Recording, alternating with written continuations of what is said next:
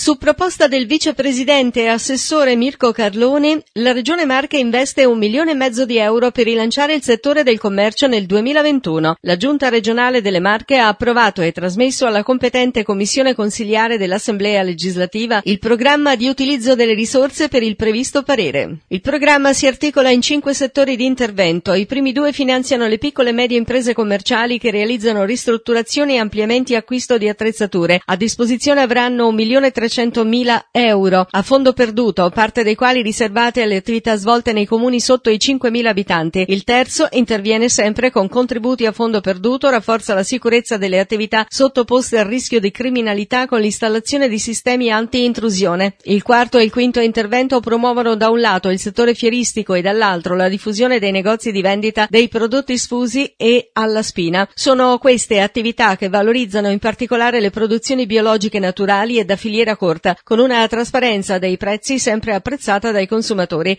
L'ultimo intervento prevede contributi alle attività iscritte nel registro regionale del commercio equo e solidale per adeguare gli spazi di vendita. Il ministro per gli affari regionali e le autonomie, Maria Stella Gelmini, in conferenza stampa ieri a Palazzo Raffaello ad Ancona, presso la sede della Regione Marche, insieme al presidente della Regione, Francesco Acquaroli, l'assessore regionale alla ricostruzione, Guido Castelli, e al commissario per la ricostruzione, Giovanni Legnini. Il tutto per fare il punto della situazione sulla ricostruzione post-sisma, la programmazione del Recovery Fund, nonché l'emergenza sanitaria. Ecco in audio Maria Stella Gelmini, Ministro per gli Affari Regionali e le Autonomie. Le riaperture sono condizionate all'andamento dei contagi e soprattutto alla corsa per vaccinare gli over ottanta, i pazienti fragili, i disabili gravi, coloro che insomma contraendo il Covid potrebbero rimetterci la vita. Quindi sulla base di questi due parametri il governo è pronto a riaprire, a riaprire qualcosa già da, dal, dal venti di aprile, insomma lo stiamo valutando per alleggerire le misure. Maggio sarà il mese delle riaperture. Il mese di aprile è stato utilizzato per Uh, risolvere la questione della scuola, quindi sono state riaperte le scuole, sono ripartiti i concorsi, ci rendiamo conto che le attività economiche stanno soffrendo e quindi andiamo anche verso le riaperture delle attività economiche, però occorre valutare verso la fine del mese l'andamento dei contagi e l'andamento delle vaccinazioni. Siamo passati da centottantamila somministrazioni al giorno a trecentomila e le regioni sono pronte anche per arrivare a quattrocentomila. C'è uno sforzo da parte del governo per portare a casa più dosi possibili. Il problema è che oggi non sono ancora disponibili le dosi nei quantitativi che a noi servirebbero. Su questo c'è una, un incalzare da parte del Presidente del Consiglio Draghi l'Europa affinché quei contratti eh, che sono stati siglati, forse non nel migliore dei modi, possano essere Eh, rivisti e comunque si possa lavorare con i big pharma per eh, portare a casa più vaccini possibili. A me pare che il sistema delle regioni stia facendo la propria parte, c'è un'ottima collaborazione con il commissario Figliuolo che sta correndo da una parte all'altra del Paese, supportando anche con delle task force le regioni laddove ce ne sia di bisogno e quindi il meccanismo funziona. La logistica pure, eh, si tratta di... Eh, Devo dire che questa settimana sono arrivati altri milioni di vaccini, però ne abbiamo bisogno di molti di più e quindi ci auguriamo che dalla prossima settimana, dalla seconda metà eh, di aprile, i vaccini arrivino in quantità adeguata per poter arrivare a quel quantitativo massimo che ci garantisce l'immunità di gregge entro settembre. Noi abbiamo individuato delle priorità e il fatto che in questa regione il settantasei per cento degli over ottanta abbia visto la somministrazione di almeno una dose di vaccini e che più della metà sia già stato vaccinato anche con la seconda dose è sicuramente un buon, eh, un buon risultato. Dobbiamo fare eh, molto di più, dobbiamo soprattutto avere fiducia eh, nella scienza e sapere che il vero rischio è non vaccinarsi. È chiaro che il governo è pronto ad alleggerire le misure laddove l'alleggerimento delle misure si possa fare in sicurezza, perché non vogliamo tornare indietro. Eh, questo deve essere l'ultimo miglio e ci deve portare ad una riapertura del Paese, ma in sicurezza, e questa è una nostra responsabilità. Le Marche sono un territorio un po' dimenticato, nel senso che troppe volte si parla del divario nord-sud, dando per scontato che nel centro Italia non ci siano problemi. In realtà i problemi ci sono. Questa regione ha dovuto sovrapporre all'emergenza legata al terremoto l'emergenza Covid. È venuto il momento di dare a questo territorio degli strumenti straordinari straordinari, eccezionali per poter far fronte non solo all'emergenza sanitaria ma anche all'emergenza economica, che è la vera problematica che abbiamo sul tavolo. Credo che la proposta del Presidente eh, Acquaroli di una Z E S, di una zona economica speciale, ancorché questa non sia una regione del Mezzogiorno, ma è una regione che ha bisogno di un supporto e non di assistenzialismo, ma di risorse che si possano tradurre in, un, in di più di competitività, di posti di lavoro e di produttività. Per fare questo credo che il Governo valuterà l'opzione di una Z E S, così come anche un rilancio delle infrastrutture. Ci sono infrastrutture che a- aspettano da troppi anni e su questo con il Ministro Giovannini faremo sicuramente una riflessione importante. Ringrazio il Ministro Gelmini per la visita e l'attenzione verso la nostra regione, ha detto il Presidente Acquaroli, focalizzando l'attenzione sugli sforzi non solo della ricostruzione ma anche della post-ricostruzione per restituire cioè una quotidianità alla popolazione di oltre ottanta comuni marchigiani e uno sviluppo delle aree interne. Ecco il Presidente della Regione Marche, Francesco Acquaroli. È una richiesta su cui stiamo lavorando da tempo e credo che sia uno strumento, la zona economica speciale, per sostenere un territorio che paga purtroppo un ritardo infrastrutturale, un ritardo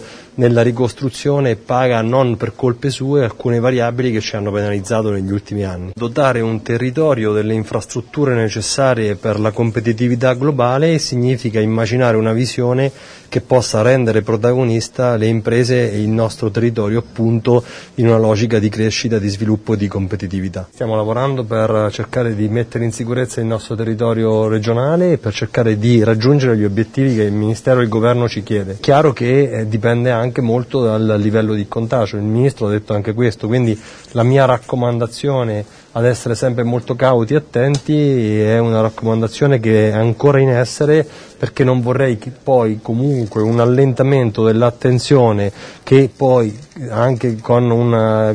classificazione di colore arancione la riapertura delle scuole possa portare degli effetti negativi nella curva epidemiologica.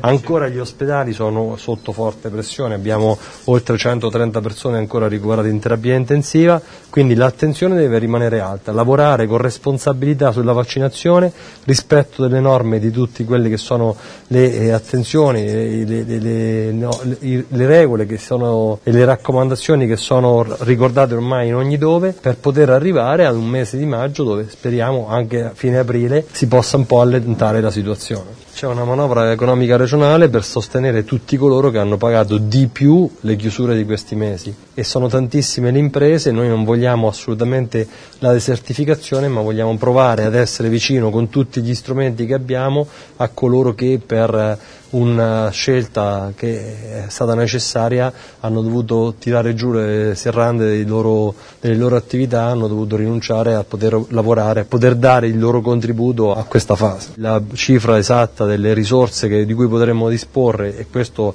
dipende dall'assestamento di bilancio, anche riferito a quella che è la disponibilità complessiva, dedicheremo una parte di queste risorse il più possibile a sostenere quelle imprese che non hanno avuto un sostegno dal decreto sostegno perché non sono rientrate in quella manovra e dall'altra parte hanno avuto invece una restrizione della loro possibilità d'azione in queste settimane a causa delle zone rosse. Io spero entro la fine di questo mese possiamo avere una situazione più chiara, abbiamo sicuramente gli uffici al lavoro, dipende da tante variabili, ma la spinta e la volontà è sicuramente quella di dare una risposta quanto prima. Giovanni Legnini ha evidenziato che la ricostruzione del centro Italia può dirsi transitata in una fase matura, molto consistente il numero dei cantieri aperti e sempre più rapido il ritmo dell'approvazione delle pratiche, ma il tema è sempre superare il dualismo prima ricostruzione e poi sviluppo. La stagione balneare duemilaventuno inizia il primo maggio e termina il tre ottobre per le acque marino-costiere e quelle interne dolci degli invasi artificiali, ovvero Castriccioni, Borgiano e Fiastra, mentre per le acque balneari fluviali, Ascoli Piceno, l'inizio sarà il venticinque giugno e terminerà il cinque settembre duemilaventuno. La qualità delle acque è valutata eccellente per l'ottantasei virgola due per cento e buona per l'otto virgola tre per cento delle duecentocinquantaquattro acque di balneazione, con un significativo miglioramento rispetto alla precedente stagione che presentava acque eccellenti pari all'ottanta per cento. Sono i dati che emergono dalla delibera della gestione delle acque di di balneazione per la stagione balneare duemilaventuno sulla qualità delle acque e sulle attività di tutela dei bagnanti, approvata dalla Giunta regionale ieri su proposta dell'assessore all'ambiente Stefano Guzzi. ARPAM proseguirà nel monitoraggio per tutta la stagione balneare secondo gli indirizzi della regione. I potenziali divieti di accesso alle spiagge, alle acque marine balneari dovuti eventualmente al periodo emergenziale riferibile all'epidemia di covid diciannove saranno quelli emanati dalle autorità nazionali e regionali. È già aperta la lista di adesione alla vaccinazione sul sito dell'ASUR della Regione Marche dedicata agli operatori sanitari e sociosanitari non iscritti